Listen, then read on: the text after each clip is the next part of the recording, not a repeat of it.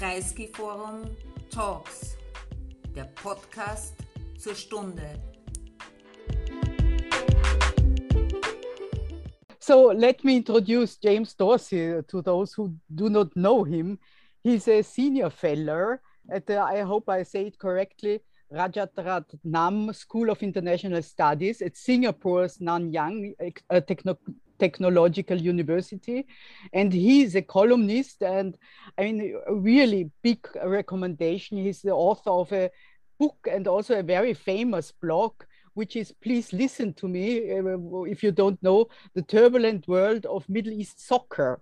Hmm. So, I mean, especially also in uh, Qatar times uh, of, of, uh, of, of, football, um, what is it, World Championship, uh, I think mostly interesting. But as, I mean, journalist and scholar, he, he focuses on, on geopolitics of Eurasia and I mean, he deals with the Middle East and North Africa for, I don't know, a whole life. I mean, you did also other things, but really a long time. I mean, you have to imagine uh, there is a long journalistic career. He knows uh, the Middle East from uh, personal experience. I think you reported from Jerusalem, Cairo, Tehran, uh, Beirut, Kuwait uh, you witnessed, I mean, all from the Lebanese civil war to the Iranian revolution, you were there. And uh, for, for many different media, uh, like the Christian Science Monitor, Wall Street Journal, United Press International. And James told us, and some of you uh, who deal with Austrian Zeitgeschichte also might know, uh, that he used to meet Bruno Kreisky, no? and not only once, but on uh, one point uh, monthly and over several years. And he met him also in Mallorca, if I understood correctly. And uh, therefore, we are, of course, especially happy and to welcome here him here finally. I mean, finally to the Bruno Kreisky Forum, which is it's high time. And in my series, in my uh, Middle East, North Africa series. Our topic, I mean, I will not talk long. It's uh, US policies in the Middle East and the question what's working best, better, no? Uh, or for a longer time also, no? what we could would call value-based uh, foreign policies, which is which means adhering to principles, to human rights principles in the relationship with countries and their leaderships, or betting on autocratic rule uh, to provide st stability and security in those countries or in, in, in, the, in the region. I think what, uh, and this is happening most of the time, I would say. Uh, there are so many practical examples to address uh, uh, this issue. Um, uh, when we agreed the topic, we did not know that it would fall into a time of once again deteriorating relationship between the United States and, and Saudi Arabia. As you well know, uh, President Joe Biden went to, to Saudi Arabia. He seemed to try to mend ties when he went to Jeddah in July and met Crown, Crown Prince uh, Mohammed bin Salman, which was really looking like realpolitik in times of war, uh, of course, the Ukraine war. But obviously now the United States nevertheless uh, are is not willing to easily support MBS claim uh, of immunity, which comes with his new job as uh, Saudi prime minister. Uh, and of course, we are talking about the Khashoggi case. I think this is very clear. So what is it? I mean, trying to have the cake and eat it and of course, it had consequences, as you know, well know, or, not. I mean, uh, Saudi Arabia says it has nothing to do uh, uh, with uh, uh, the decisions in, in OPEC about uh, reducing oil production. But I will stop here and I will let James talk. I'm again welcoming him and looking forward to listening to you. Thank you. Thank you, Marlene, for that really generous. Gudrun, Gudrun. Very... Marlene is the boss behind oh, our talk. My apologies. my apologies. But no thank you problem. for that very generous, but also very helpful uh, introduction. It is indeed a particular pleasure to speak at the Bruno, Bruno Kreisky Forum, given that I had met Bruno Kreisky numerous times and the fact that he twice was a witness for my defense in libel cases in Austria that I had. But let me move on today to today's theme, in which I would argue that at the core of a US policy debate over the Middle East lies the question of how best to ensure regional stability and protect United States interests. That question has been thrown into sharp relief as US relations between Saudi Arabia and to a lesser extent the United Arab Emirates have mm. deteriorated in ways not seen since the 1973 Arab oil boycott. Leaving aside the grievances on both sides of the divide, which we can delve into the discussion, how the disputes are resolved is likely to shape the United States' vision of how to guarantee regional security going forward. Several interrelated factor, factors frame the US debate and the tension in relations with two of the six Gulf states. One, the transition from a unipolar to either a bi or multipolar 21st century world order. The legitimate questions about what a rejiggered US commitment to Middle East security, the tension between US values and the demands of realpolitik, and the emergence of a new generation of Middle Eastern leaders with a focus on Saudi Crown Prince Mohammed bin Salman and United Arab Emirates President Mohammed bin Zayed.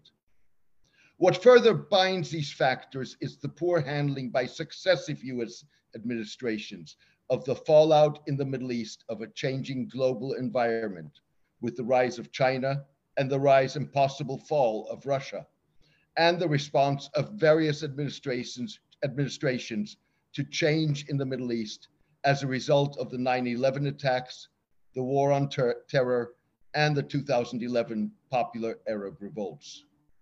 To some extent, change in the Middle East is in line with global developments, including in the United States, such as the increased strength of nationalism, the reemergence of populism, and the perceived need of Middle Eastern nations to hedge bets by diversifying foreign relations. In March, Abdul Khalik Abdullah, a political scientist who often reflects thinking in official Emirati circles, said the UAE's abstention in a United Nations Security Council vote on Ukraine was, quote, consistent with the new UAE foreign policy activism, which stems from being confident of its decisions and its approach to global and regional politics. Mr. Abdullah went on to say that finally we are independent enough, competent enough to take this kind of a position, which is consistent with our own way of doing things. Maybe it doesn't resonate too well in Washington, but that's the way things are going to be from now on. Time will tell. It wouldn't be the first time that the UAE has made risky geopolitical bets that have backfired, such as its interventions in Yemen alongside Saudi Arabia and in Libya. The interventions were part of a broader regional effort to roll back the achievements of the 2011 Arab revolts that toppled four autocrats and to counter Islamists. Tellingly, the UAE and Saudi Arabia voted earlier this month in favor of a UN General Assembly vote condemning Russia's annexation of parts of Ukraine. In addition, Saudi Arabia pledged $400 million in humanitarian aid to Ukraine. Indeed, in a twist of irony, the Ukraine crisis could force Middle Eastern countries like Saudi Arabia and the UAE to rethink their newly found position. The crisis is likely to demonstrate that they can only hedge so much to compensate for perceived lessening of the United States' commitment to their security and because of their significant economic ties to China. Moreover, in a double whammy, the Ukraine crisis potentially could spark tough security and alliance choices and another round of popular protest in what would be the second decade of defiance and dissent, sparked in part by grain shortages and rising food prices. Even if protest in the UAE and Saudi Arabia, two of the region's wealthiest countries, is unlikely, Middle Eastern autocrats could well discover that the Ukrainians putting their lives on the line to stop the Russians, Middle Easterners can only be intimidated that much. recent protests in Iraq, Iran, Jordan, and Tunisia, and the fact that the 2010s were bookended by protest and the toppling of leaders in Egypt, Tunisia, Libya, and Yemen in 2011, and Lebanon, Iraq, Algeria, and Sudan in 2019 and 2020, which illustrates the point. Drought and reduced agricultural output that persuaded people to move from the countryside into cities is believed to be part of the fuel that drove anti government protests in Syria in 2011, which sucked the country into a decade long, devastating, and bloody war. Rising grain prices provoked riots in Egypt as far back as 1977. Egyptian bread prices have soared in recent months, forcing the government to fix the price. In contrast to the United States, the UAE and Russia may see eye to eye on their perceived need to prevent or roll back popular uprisings like the Arab revolts or colored revolutions in Ukraine and elsewhere in the former communist world. Yet, that will not do much for the UAE's regional security needs if the Gulf state and the United States increasingly go different ways. All of this does not mean that the crisis in confidence between the United States and Saudi Arabia and the UAE can be easily resolved. The US has mishandled global and regional changes for far too long. The mishandling includes the Bush administration's war on terror, with its witting or unwitting demonization of Islam and Muslims, the handling of the war in Afghanistan rather than the 2001 in intervention itself, and the war in Iraq, Add to that Barack Obama's failure to consult the Gulf states and Israel on the initiation of nuclear talks with Iran that produced the 2015 nuclear agreement, and his refusal to adhere to his red line in Syria involving the Assad regime's use of chemical weapons. Donald Trump's failure to step up to the plate in response to Iranian or Iranian backed attacks on vital infrastructure in Saudi Arabia and the UAE and Joe Biden's backtracking in his initial confrontational approach to Saudi Arabia because of Mr. bin Salman's hubris and human rights abuse, first and foremost, the 2018 killing of journalist Jamal Khashoggi. Compounding all of this was a US failure to clearly define the parameters of US security guarantees as the policy focus pivoted to Russia and China and an evolved incorrect reading of the Carter Doctrine as a US guarantee to ensure the survival of Middle Eastern autocracy rather than defense of the region and its crucial waterways against attack by an external po power, presumed to be a threat posed by the Soviet Union. Lost in the debate is whether the cost of maintaining stability by supporting autocratic rule is lower in the long term than the upfront expense of adhering to human rights principles, pluralism, and transparent and, transparent and accountable governance that would initially alienate Middle Eastern partners. The United States has long operated on the principle of kicking the can down the road by supporting autocracy at the expense of making greater transparency and accountability cornerstones of cooperation with Washington.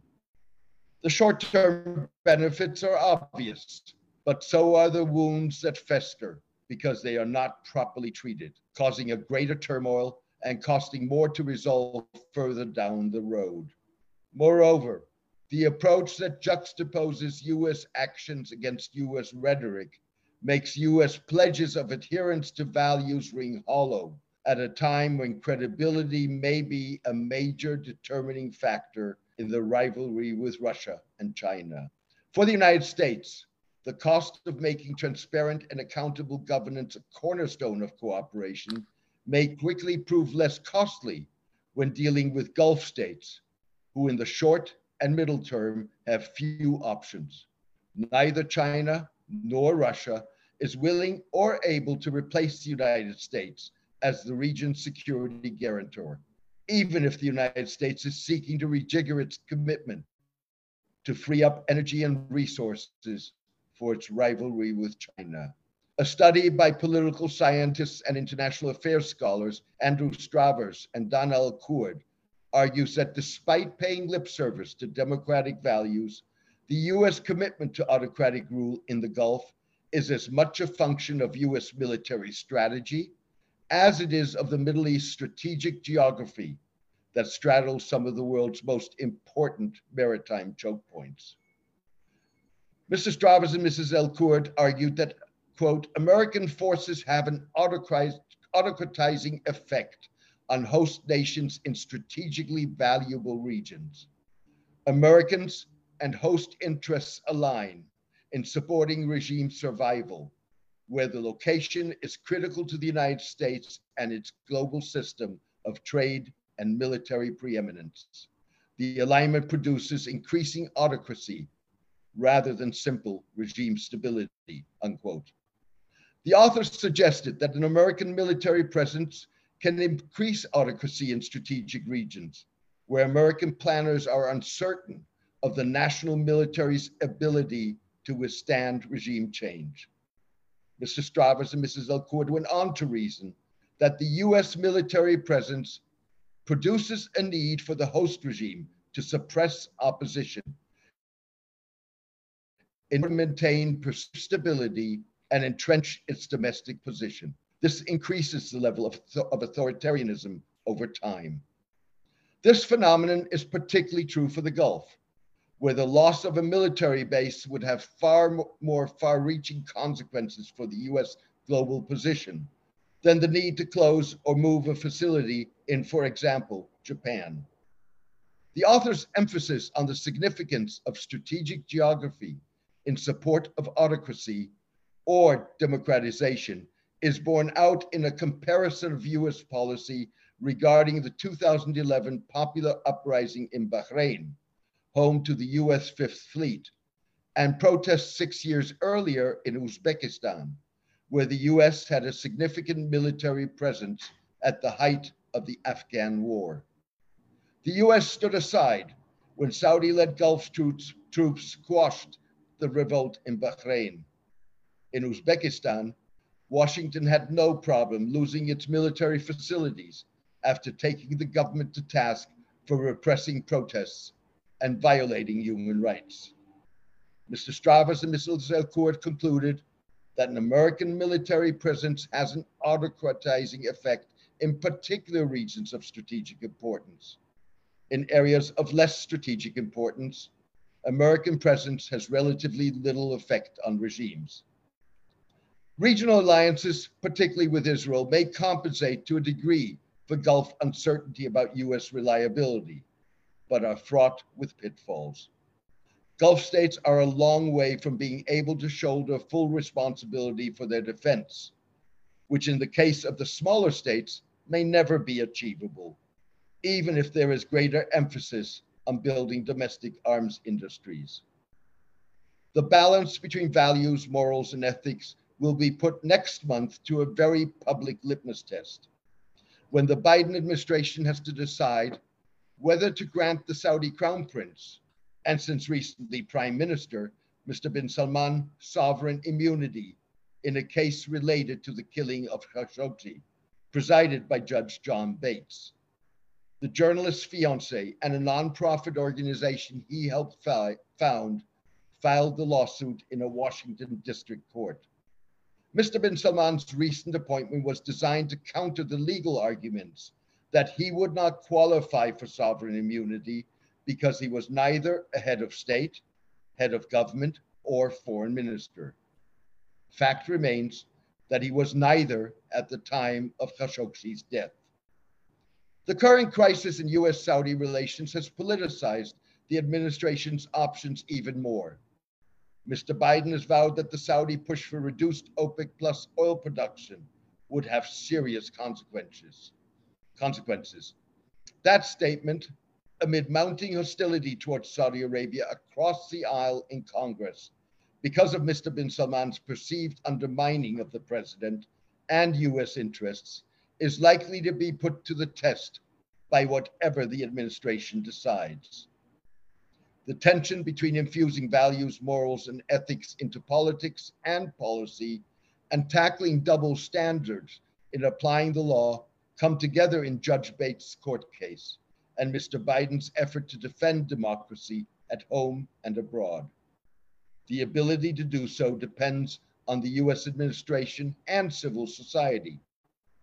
One approach may be that the administration lays out a roadmap that tackles the legitimate charge that US policy is hypocritical by establishing criteria for maintaining morals and ethics in domestic and foreign policy to justify instances where that is not immediately possible.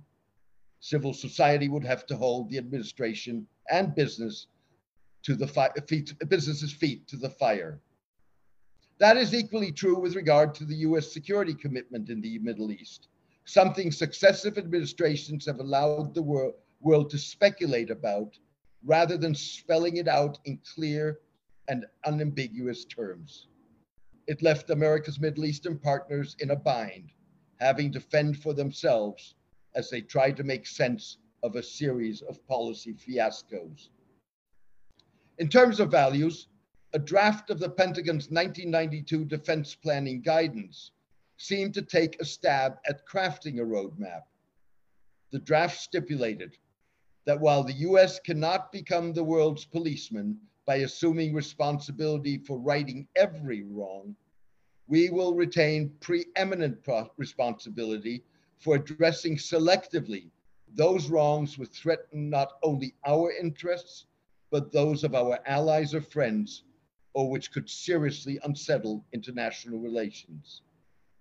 Irrespective of its merits, the proposed definition was problematic because it was put forward in the context of a strategy that called for a permanent US military dominance of much of Eurasia that would allow the United States, rather than the UN Security Council, to act as the ultimate guarantor of international peace and security. The strategy envisioned achieving the goal by deterring potential competitors from ever from even aspiring to a larger regional or global role, and by preempting the proliferation of weapons of mass destruction. Key elements of that strategy have guided US policy ever since, even if the draft in its final form was watered down after a leak sparked a public uproar because of its overarching imperial character. Those elements were reinforced in the wake of the 9 11 Al Qaeda attacks with its devastating consequences. As a senator at the time, Mr. Biden ridiculed the draft as literally a Pax Americana. It won't work, he said. You can be the world's superpower and still be unable to maintain peace throughout the world. Today, Mr. Biden is facing that reality with the fading hopes for a revival of the Iran nuclear agreement that potentially puts one more nail in the coffin of a regional security architecture that targets rather than includes the Islamic Republic. Even so, swan songs for US regional partnerships may be premature. Despite the daylight in attitudes towards the Ukraine crisis, a divergence in perceived national interests, Saudi and Emirati frustration with recent American policies, and uncertainty about Washington's continued commitment to regional security. Analysis of the impact and political significance of the U.S. dependence between the United States and its regional partners that makes their partnerships both indispensable and irreplaceable for Middle Eastern autocratic rulers. In fact, Close US Saudi military cooperation continues despite the current strains in the relationship. The analysis also suggests that China and Russia have at best a limited capability to project force in the Middle East and lack the wherewithal to replace the United States as the guarantor of the region's autocratic rule. Moreover, the Russian military performance in Ukraine laid bare logistical and maintenance problems that, coupled with sanctions, make Russia a less attractive alternative arms supplier. In addition, Russia's losses diplomatically and politically may mean that it no longer will have a seat at the table. Also, the Saudi and Emirati crown princes may simply be testing the limits of the leverage they derive from their interdependence with the United States by refusing to increase oil production to reduce oil prices and acting with the United States against Russia. The potential demise of the Iran agreement, coupled with America redefining its commitment to Middle Eastern security, spotlights the need for a regional security forum that would facilitate confidence building measures, including common approaches to transnational threats such as climate change, food security, maritime security, migration, and public health. Mitigating in favor of a firmer grounding of the reduction of regional tension is the fact that it is driven not only by economic factors such as the economic transition in the Gulf and the economic crisis in Turkey, Iran, and Egypt, but also by big power geopolitics. The problem is that the sustainability of the dialing down of tensions in the Middle East between Israel, Gulf states, Egypt, Turkey, and Iran remains uncertain.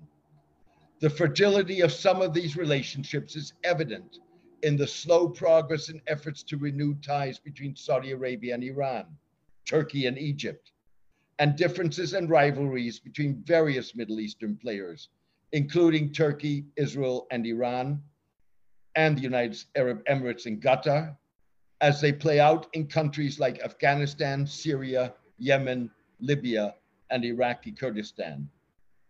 The fragility is also evident in the lack of confidence complicating Russian mediated efforts to achieve a rapprochement between Turkey and Syrian President Bashar al Assad. Moreover, the Russian attempt reverberates in the Gulf, where Qatar and Saudi Arabia oppose UAE endeavors to return Mr al Assad to the Arab fold 11 years after the Syrian membership in the Arab League was suspended because of the civil war. The UAE may be the most strategic in its effort to reshape the Middle East by shifting gears.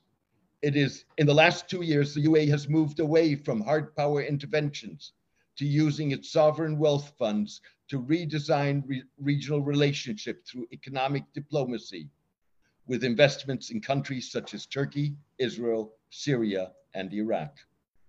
Meanwhile, China and Russia have spelled out that they would entertain the possibility of a greater engagement in regional security if Middle Eastern players take greater responsibility for managing regional conflicts, reducing tensions, and their own defense. Rhetoric aside, that is not different from what the United States, the provider of the Middle East security umbrella, is looking for in its attempts to rejigger its commitment in the Gulf. In addition to the emerging, albeit tentative macro level big power consensus on a more inclusive multilateral approach, efforts by the major regional powers, Saudi Arabia, the UAE, Turkey, Israel, and Iran, with the exception of any possibility of forging ties between the Jewish state and the Islamic Republic, to reduce tensions and put relations on a more even keel, contribute to an environment potentially conducive to a discussion of a more broad based security architecture. The need to focus on conflict prevention and improve, improved communication between regional rivals alongside more robust defense cooperation is evident, irrespective of whether the Iran nuclear accord is brought back from the dead given that the covert war between Israel and Iran will continue no matter what happens. Israeli officials warned in September that an Israeli airstrike against Aleppo's airports was a warning to Syrian President al Assad that his country's air transport infrastructure would be at risk if he continues to allow planes whose purpose is to encourage terrorism to land a reference to flights operated on behalf of the Iranian military and Revolutionary Guards. Even so, the Biden administration remains focused on broadening responsibility for a regional security architecture that targets Iran rather than an inclusive structure that would give all parties a stake, seek to address root problems, and stymie an evolving arms race. The administration has encouraged security cooperation between Israel, the UAE, and Bahrain, two Arab states that two years ago established diplomatic relations with Israel, and Saudi Arabia, which has changed its long-standing hostile attitude towards the Jewish state, but refuses to formalize relations in the absence of a resolution of the Palestinian problem. This year's move of Israel from the US military's European to its Central Command, CENTCOM, that covers the Middle East facilitates coordination between regional militaries. In a first, Israel this year participated in a US led naval exercise alongside Saudi Arabia, Oman, Comoros, Djibouti, Somalia, Yemen, and Pakistan, countries with which it has no diplomatic relations. Furthermore, CENTCOM plans to open a testing facility in Saudi Arabia to develop and assess integrated air and missile defense capabilities. The trend towards multilateralism will be driven as much by the strategic US focus on Asia, the effort to reduce European reliance on Russian energy in the wake of the invasion of Ukraine, and ultimately Chinese unwillingness to be in, dependent on a hostile US for its energy security. The understandings and agreements between all regional states, including those that do not have diplomatic relations, needed to uh, introduce a multilateral security arrangement would be paradigm shifting and tectonic. The sea change would have to be based on three principles enunciated by Indian Foreign Minister Jaishankar regarding his country's relations with China that are equally applicable in the Middle East mutual sensitivity, mutual respect, and mutual interest. The understandings and agreements would have to involve credible abandonment of notions of regime change, recognition of the internationally recognized borders of all regional states, including Israel, non aggression pacts, conflict management and conflict resolution mechanisms, arms control, a resolution of the Israeli Palestinian conflict, and a nuclear free zone, to name the most difficult and seemingly utopian ones. The fact that the fate of Iran's nuclear program is the switch at a Middle Eastern crossroads underscores the need to tackle sensitive issues head on, rather than kick the can down the road for opportunistic domestic political reasons. It also highlights the need for a concerted regional and international effort and confidence building measures inspired by the concessions they would entail. That in turn would require the political will to revisit issues without the de- debilitating lens of ideolo- ideology, preconception, and prejudice. Iran's nuclear program is a case in point. In the 1980s, Iran's leaders revived the country's nuclear program as a result of the Iran Iraq War. The program was originally initiated in the 1960s by the Shah and initially put on hold in the wake of the 1979 Islamic Revolution. However, the war persuaded Iran's leader that the program could be a deterrent against perceived US efforts to change the regime in Tehran the conviction that the United States and the Gulf were seeking to topple the Islamic regime was cemented by their support for Iraq's eight year long war, in which Saddam Hussein, a no less brutal leader than Iran's revolutionaries, deployed chemical weapons. The Gulf War also sparked the Islamic Republic's ballistic missile program and its interest in developing a chemical weapons capability. Iranian leaders' willingness to work with Israelis suggested that they were not picky in choosing whom to cooperate with, cooperate with in achieving their goals. To be sure, the knife cuts both ways. Iran's declared ambition to export the revolution, coupled with the 444 day occupation in 1979 and 1980 of the US Embassy in Tehran, was destined to provoke a response. Yet, when Iranian leader Ayatollah Ruhollah Khomeini in 1988 swallowed the poison of agreeing to a ceasefire with Iraq in a war that Iran had not started, nationalism had largely replaced revolutionary zeal. The subsequent emergence of pro Iranian militias in various Arab countries was part of a defense and security strategy, strategy designed to take the fight to Iran's detractors and an effort to ensure Iranian regional influence rather than export the revolution per se. There is no guarantee that less US, European, and Gulf support for Iraq's war effort and a more even handed approach to the conflict would have set the Islamic Republic and the Middle East on a different course. But by the same token, there is no guarantee that the region would be worse off had the international community attempted to do so.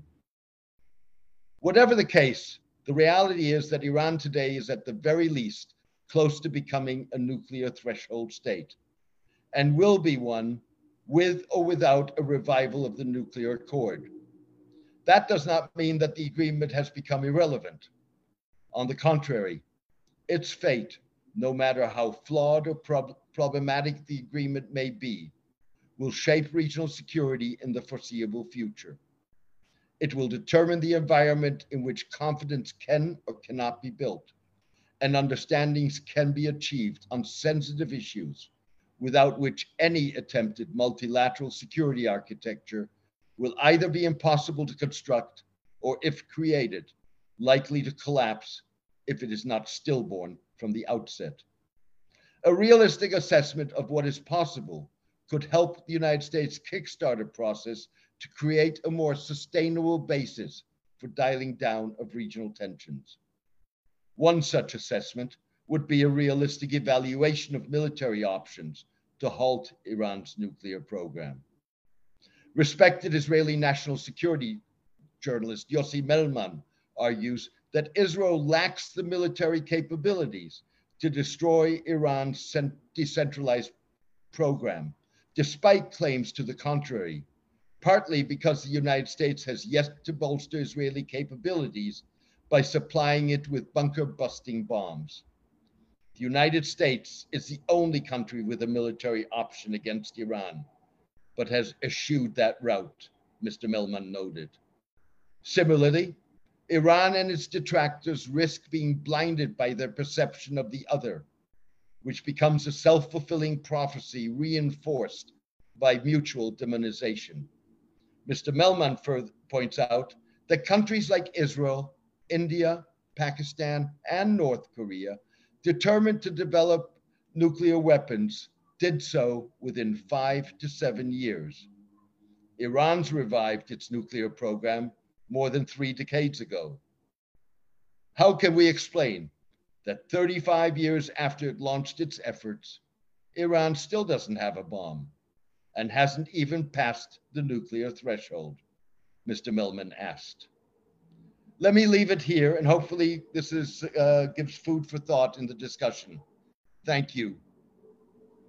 Well, thank you very much. I mean, I don't know where to start. Uh, um, uh, thank you for uh, giving us so much food uh, for, for thought and, uh, of course, also for questions.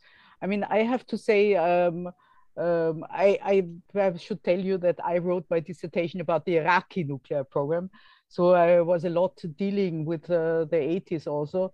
And I always have been uh, believing that the JCPOA would be a, a good solu- solution addressing an acute problem of uh, nuclear proliferation.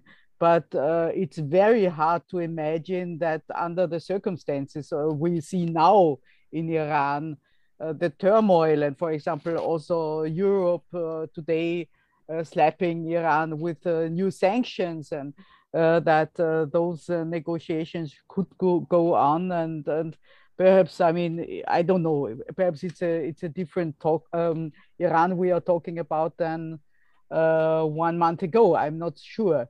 But what I really want to to um, would I ask you to go a little bit more into it because also the case I I uh, started with um, because you mentioned, I mean, uh, the United States uh, decision, which should come in, in mid-November, I think 17th of November, to accept this immunity, this uh, uh immunity of uh, Mohammed bin Salman in the Khashoggi case. And um, what what I find is interesting that uh, Saudi Arabia also, I mean, denies any link uh, with uh, their OPEC decision and also the link uh, um, of um, making now policies uh, supporting the uh, Russia.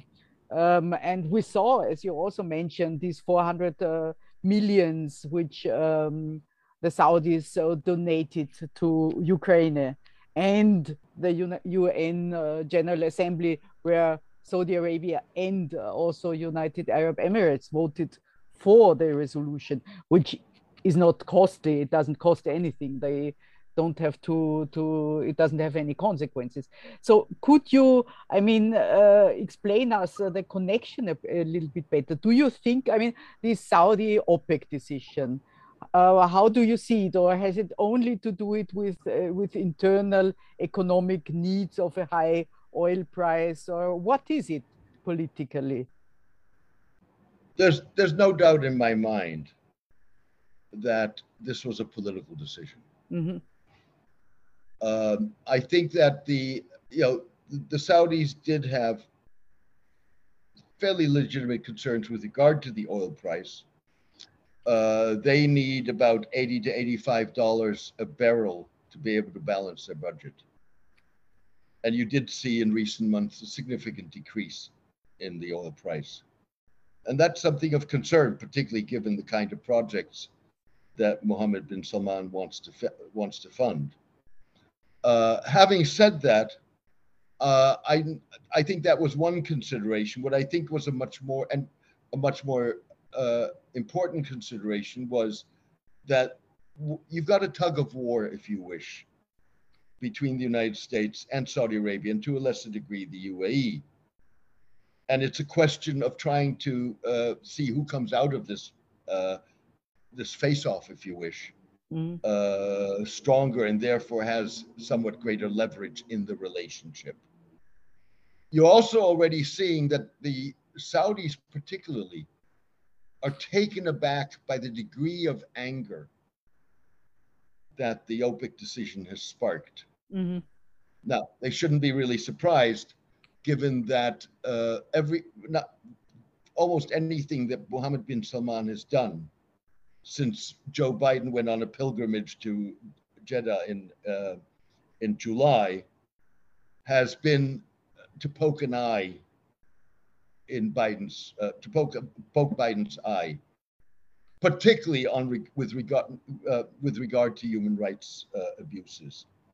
Uh, you sending, mean now the sentence against these, uh, the, for example, women activists of 35 years or something? The two, the two women who, who were tweeting who were sent to uh, uh, respectively 34 and 45 years in prison.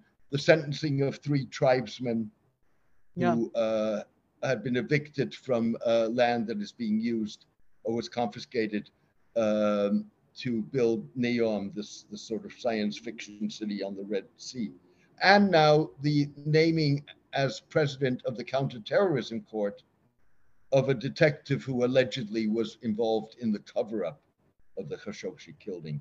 Mm-hmm. Um, I mean, those are all pokes in the eye that came in advance, if you wish, of the OPEC decision. So the Saudi, but the Saudis were really have really been taken aback, and I think what you're seeing is a degree of backtracking. Mm-hmm. You're seeing that in part with the uh, as you uh, the uh, humanitarian aid to Ukraine, but also the UAE putting privately out uh, that they were actually against this decision, but then again they went along with the majority. Ah, so I didn't on. know that. So well, the UAE say uh, said that they were not. Uh, they're saying that privately. They're not I, saying I that publicly. Okay. Mm-hmm. Um, so you're seeing a degree of, of backtracking on that. Um, I tend to believe, but you know, that's if you wish a degree of speculation, that there's another motive, and that that motive is the midterm elections in the United States.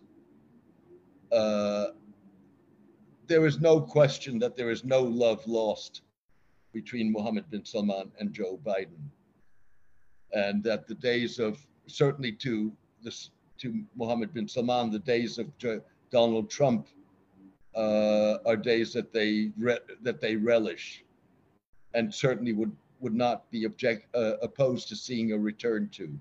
Mm. So it could very well be, and it would not be the first time that Saudi policies have been geared to try and influence U.S. Uh, politics. It could very well be that this was very deliberate. hmm Very interesting. And I mean, uh, do you expect? Uh, no, I think uh, this is uh, very hard to speculate, but uh, the issue about uh, the immunity, which has to be decided mid-November. I mean, the the U.S. government, as far as I understand, the Justice Ministry should could have said also simply, it's not. I mean, we are not. we don't have to decide this. It's up to the court, isn't it? Is this correct? Uh, no, not really. So, uh, uh, well, the answer is yo, yes and no. As a matter of principle, what what international law says is you are a head of state, a head of government, a head of government or foreign minister. If you if you have one of those positions, then you have sovereign immunity. Period. It's uh, the prerogative of the government in the in the in the United States in this case whether or not to recognize sovereign immunity Mm-hmm. Mm-hmm. uh, of another official. And it's sort of standard practice that the judiciary in the United States seeks the um, uh, the advice of the administration, Mm-hmm. and it makes perfect sense to me that the administration would not want to uh, leave this in the hands of a judge. Mm-hmm. there's too much consequence involved in this. And there's too little fig leaf, if you wish, for the administration to say that if the court were to were not to convey sov- or not to recognize sovereign immunity, oh well, we couldn't do much about it. Mm-hmm. Nobody would buy the argument. Mm-hmm. So, you know, Biden's Biden's basically in a catch twenty two. Yeah. Whatever he does is going to spark significant criticism. Mm-hmm. Obviously, if he does not uh, uh, convey so- um, sovereign immunity or does not advise the court that the administration would favor sovereign immunity, and U.S. courts in those cases tend to adopt, uh, abide by the advice of the administration, then uh, I think you're going to see a rupture in relations between Saudi Arabia and the United States. Mm-hmm.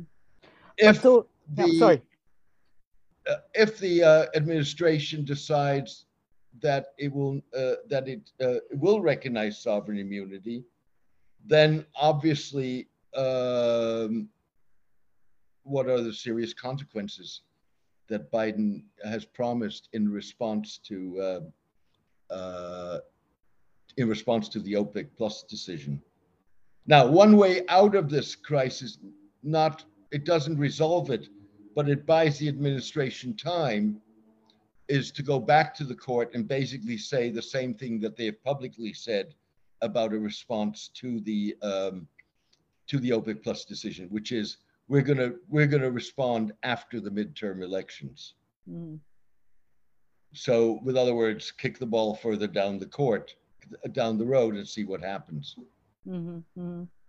So, but uh, so it's uh, true for both, for the Middle East the states and also for the Biden administration that uh, the Ukraine war changed a lot. I mean, they uh, they had to adjust uh, their policies accordingly. Um, one further question, because you mentioned the different, uh, I mean, really uh, bad policies and bad decisions uh, throughout the way of, of U.S. Middle East policy, starting with uh, with Iraq and and.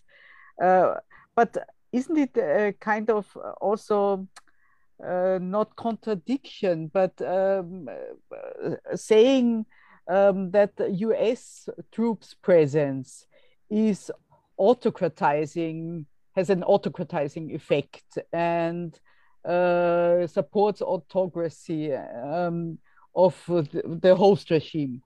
Okay, in the case of Afghanistan, they just leave Uh, but also, this is highly problematic. I mean, isn't it this uh, one uh, also irresolvable US problem? If they stay, it's bad. If they leave, it's bad. So, how do you see uh, Afghanistan and uh, the reaction, and what what was uh, thought about it in in Riyadh and in in Abu Dhabi and uh, the reflection on their policies? Well, I think I think let me let me phrase it this way. I think that there's a major distinction between the war in Afghanistan and the war in Iraq.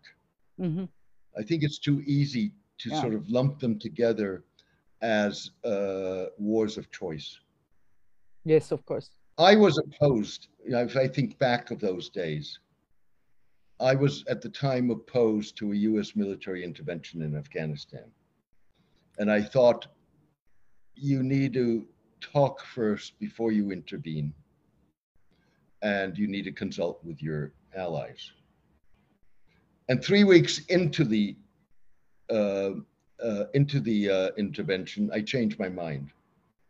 And what's what what sparked the change was that it was the first time that I realized that the United States and the Taliban had been talking for three years. They'd been meeting in Geneva, in New York, in Islamabad, in various other places. Um, and they were discussing the, the question of an extradition of Osama bin Laden. Yes. And the um, Taliban were refusing. And so, in my mind, when 9 11 happened, if you've been talking for three years, there was nothing more to talk about. Mm-hmm. Perhaps That's very different. For the audience that uh, there were the Al Qaeda attacks against the embassies in the 9 11 attacks. No, indeed. before uh, in, in Africa, the Tanzania, Tanzania. Right, there was the there was the USS Cole, and there was the uh, 1998 the U.S. embassies in uh, Nairobi and Dar es Salaam. Dar es Salaam, yeah. Um, so at that point, I, Iraq was a very mm-hmm. different case. The problem with the Iraq Afghanistan war is it's a problem that the United States fundamentally has. And that is you can win on a battlefield, but unless you rebuild that country and rebuild it in an inclusive way, you may have lost the war for all practical effect of it. And that's what happened yeah. in Afghanistan you know, so, I mean, you know, war, I think you've got to define war not only as what happens on the battlefield with set pieces, artillery, tanks, air force, what have you, but also what happens in the aftermath of that war. And the United States has never been good at that. No. Yeah, yeah, absolutely. And what also um, I, um, I would uh, add, and I want to hear your opinion about it, uh, this list of reasons, I mean, which are also, I, uh, I mean, uh, disappointments or I mean disappointments, but uh, uh, in a say in a way they are disgruntled by by certain U.S. decisions. Was not one very decisive moment also when uh, Obama let uh, Hosni Mubarak down in Egypt in, in, in already in January, I would say 2011. And everybody understood that if the United States uh, allow such a really backbone, such a important element of US security in the region fall, that it could really happen to anyone if it happens to Afghan uh, to Mubarak that uh, the the American president says so and so has to leave. That certainly was the way it was perceived in uh, in capitals like Riyadh and like Abu Dhabi. Mm. But I think you need to go back 10 years. So US policy was always by definition a contradiction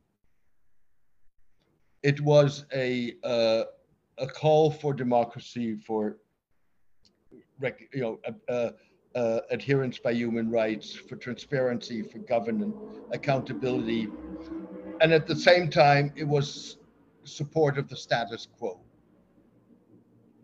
one of the things, you know, we look back today post Trump at uh, George W. Bush and think, God, we would have been a lot better off had we had him instead of Donald Trump.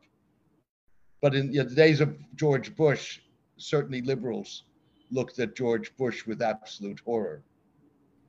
And lost in that in that memory is the fact that it was George Bush and uh, Susan Rice, Mhm. first National Security, first National Security Council, and then Secretary of State, who basically said, and I'm paraphrasing this, uh, we, the United States, were co-responsible for 9/11. We supported these regimes. I think Condoleezza Rice it was, not Susan. Uh, Bush said it too. okay. Uh, both of them said it. Mhm. And that's where the ill-fated democracy program of the Bush administration came out of. Mm. So it's not that surprising that if there was a genuine indigenous movement that overthrew the autocrat, the United States was not going to step in and suppress it. Because you know what that what what the, the statement means for of the United States did not protect Mubarak would have mean would have meant U.S. intervention or U.S. support for a military coup, as we saw in 2013 in Egypt, Mm. with all its consequences. So yes, Gulf states, other autocrats in the Middle East were very concerned about this uh, uh, about this turnaround, but it goes back also to the perception, and that's part of the contradiction of the U.S. policy, that U.S. policy or U.S. the U.S. security commitment is a commitment to maintain the regime. Mhm. It's not necessarily that. It's a commitment against external forces. It's a commitment um, uh, to to maintain security of waterways. Mm. It's not a commitment to ring uh, to ring fence the uh, the palace in Riyadh, Mhm. even if there was all kinds of discussion at various points uh, over the years of what would happen if the regime in uh, in Saudi Arabia fell, and then we'll then get an Islamist nationalist military, which would be even worse. Mhm. So I think you know it, it, it it's a much more complex discussion, and the the the allegation that this demonstrated unreliability of the United States is is a is a, a bit of a simplification Mhm. of the issue. Mhm, mhm.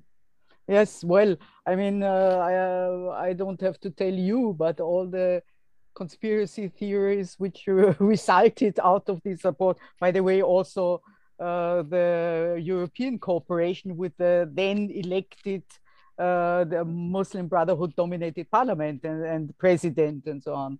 Uh, where- the conspiracy theory went, of course, that we, the West, wanted this, wanted the kind of Muslim Brotherhood uh, in power in the which I think is false. I mean, I think you know it's interesting. Shadi Hamid, um, a scholar at, at the Brookings Institution in Washington, just published this week a book on democracy, Mm, and in that book, one of the things that he argues is, if you're going to adhere to a democratic process, you're going to have to accept that people may vote something into government that you find dangerous. Well, and whatever your attitude towards the Muslim Brotherhood is, the Muslim this was the only the only fair and democratic election in Egyptian history. mm. well, of course, uh, the the developments after these elections were also quite frightening. I mean, it's a it's a it's a huge dilemma. No? Uh, Sure, although although I again I think you know it, it's a very politicized discussion yeah, yeah. Uh, in which everybody has their demons. Mm, Uh, there's no question that Mohammed Morsi was the wrong person at the wrong time. And if someone had given him a checklist of what not to do, he would have checked every box on, on the piece of paper.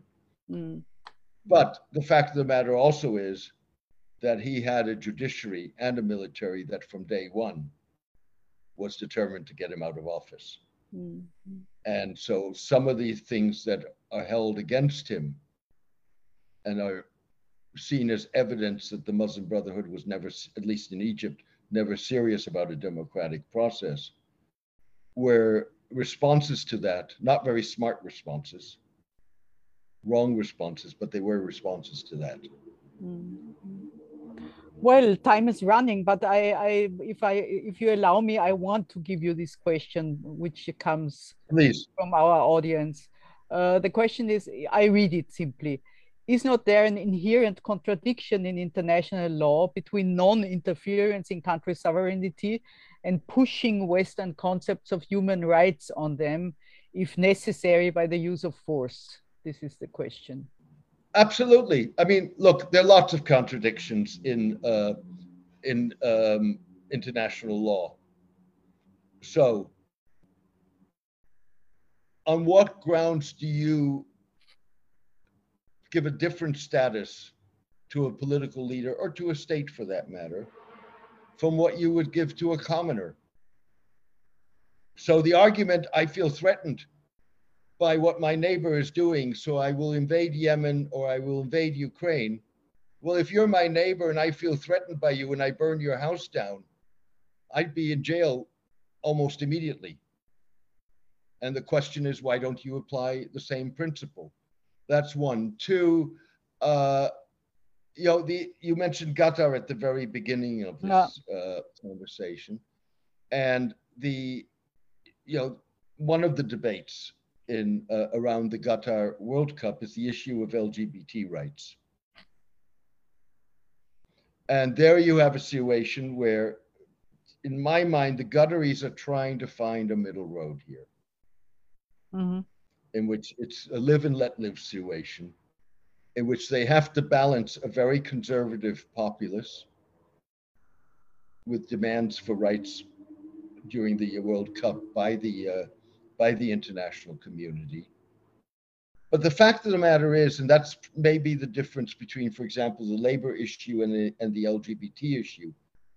On the labor issue, you probably would have found a fair amount of Qataris who were in favor of change.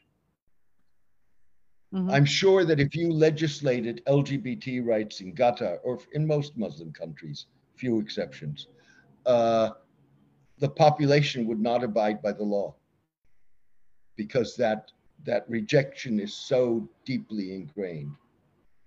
So, with other words, if you want to get to A to B, hitting somebody over the head continuously isn't good to get them to move. It's going to be a process Mm. and it's going to be engagement. Mm. And um, so, yes, absolutely, the, the contradiction that your um, your member of the audience uh, uh, uh, posed, absolutely, it's there, and it's going to backfire. Mm. Mm. Well, we promised to to to say uh, goodbye after one hour because it's really late where you are. And No, that's thi- that's fine.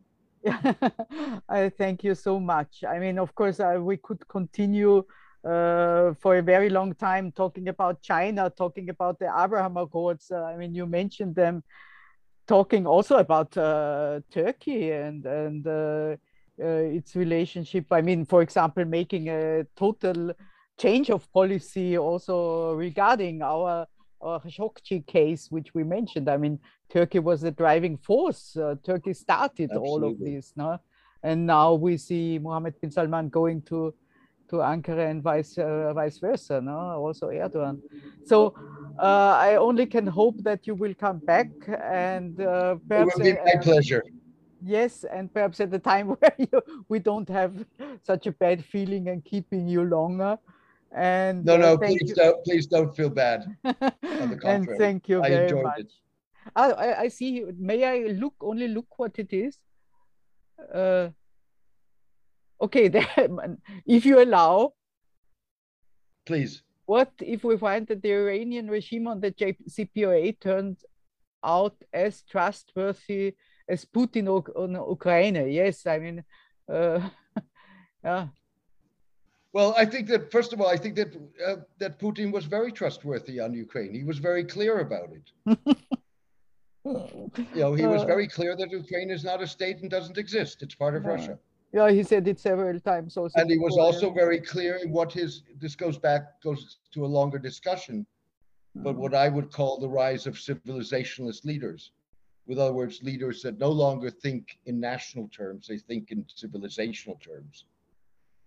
And they define the borders of their countries in civilizational rather than national terms. And Putin's been very clear about that. In the case of Iran, the track record is very different. There is no disagreement that Iran abided by the nuclear agreement. Mm. Even the opponents of the agreement would admit that until Trump withdrew in 2018, the Iranians abided. And in fact, they abided a year longer. And only in 2019 Nineteen. started to violate the, the agreement as a, as, a, as a point of leverage. Um, was the agreement flawed? There's no question about it. Uh, was the agreement limited and didn't address concerns that were major concerns to others in the Middle East, including the ballistic missile program and Iran's external relationships with non state actors? Sure.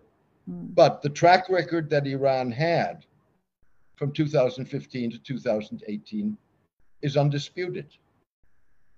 As undisputed as Putin's track record was that he was clear of what he thought about Ukraine. Mm. Well, yeah, as I always say, the JCPOA was meant to address one issue, and, and that's it. No, yeah, If but I, if uh, I can add one last thing, yes, of course. which is, you know, the, the issue of the ballistic missiles and of the non-state actors are, val- are legitimate issues. The way they were, one reason why this whole thing failed, not the only reason, the Iranians were part of this, but why the renegotiation of the of the agreement failed was that the approach was we have to limit the ballistic missile program and we have to disrupt the relationship with the um, the non-state actors. Fact of the matter is that both of those, the, the Iranians have barely barely have a uh, uh, an air force. They don't have much of a navy beyond little fast boats. Ballistic missiles is the and, and non-state actors are the core of their defense. So if you want to address those issues, you're going to have to address the underlying security issues that the Iranians are concerned about. Mm. And that is what never has, you know, what, what never has been done. But as far as I understand, in the last draft, of which uh, in the, the Iranians rejected, I mean, this was uh, not again not addressed. This is why so many criticized it. But I, I, I think it's it's it's spilled milk by now. Uh, we'll see. I mean, I was surprised to, today to to notice that the discussion, if there are uh, if uh, it's still possible or not is is still going on. I would not expect that to, to be honest, but but we will see. Yeah, although it would be hard for the administration in the current environment of what is happening in Iran Exactly. Also for the and sign- Europeans, also for sign an the agreement, Yeah. or for the Europeans Yeah. to sign an agreement. Even if they reach the agreement today, I think that ultimately announcing it would would need to have take time. yeah. And I mean, let's be honest. I mean, also the the Iranian regime is uh, so, and its paranoia perhaps also increased, and they are also less willing to to compromise. no? Absolutely, Yeah, yeah. Absolutely. So thank you very much, James. Thank you for, Thank you for having me. talking to us, and I hope to see you again. Thank you. It would be bye my bye pleasure. to, Thank to you. the to the east. Bye bye. bye bye and all the best. Thank you. Bye bye.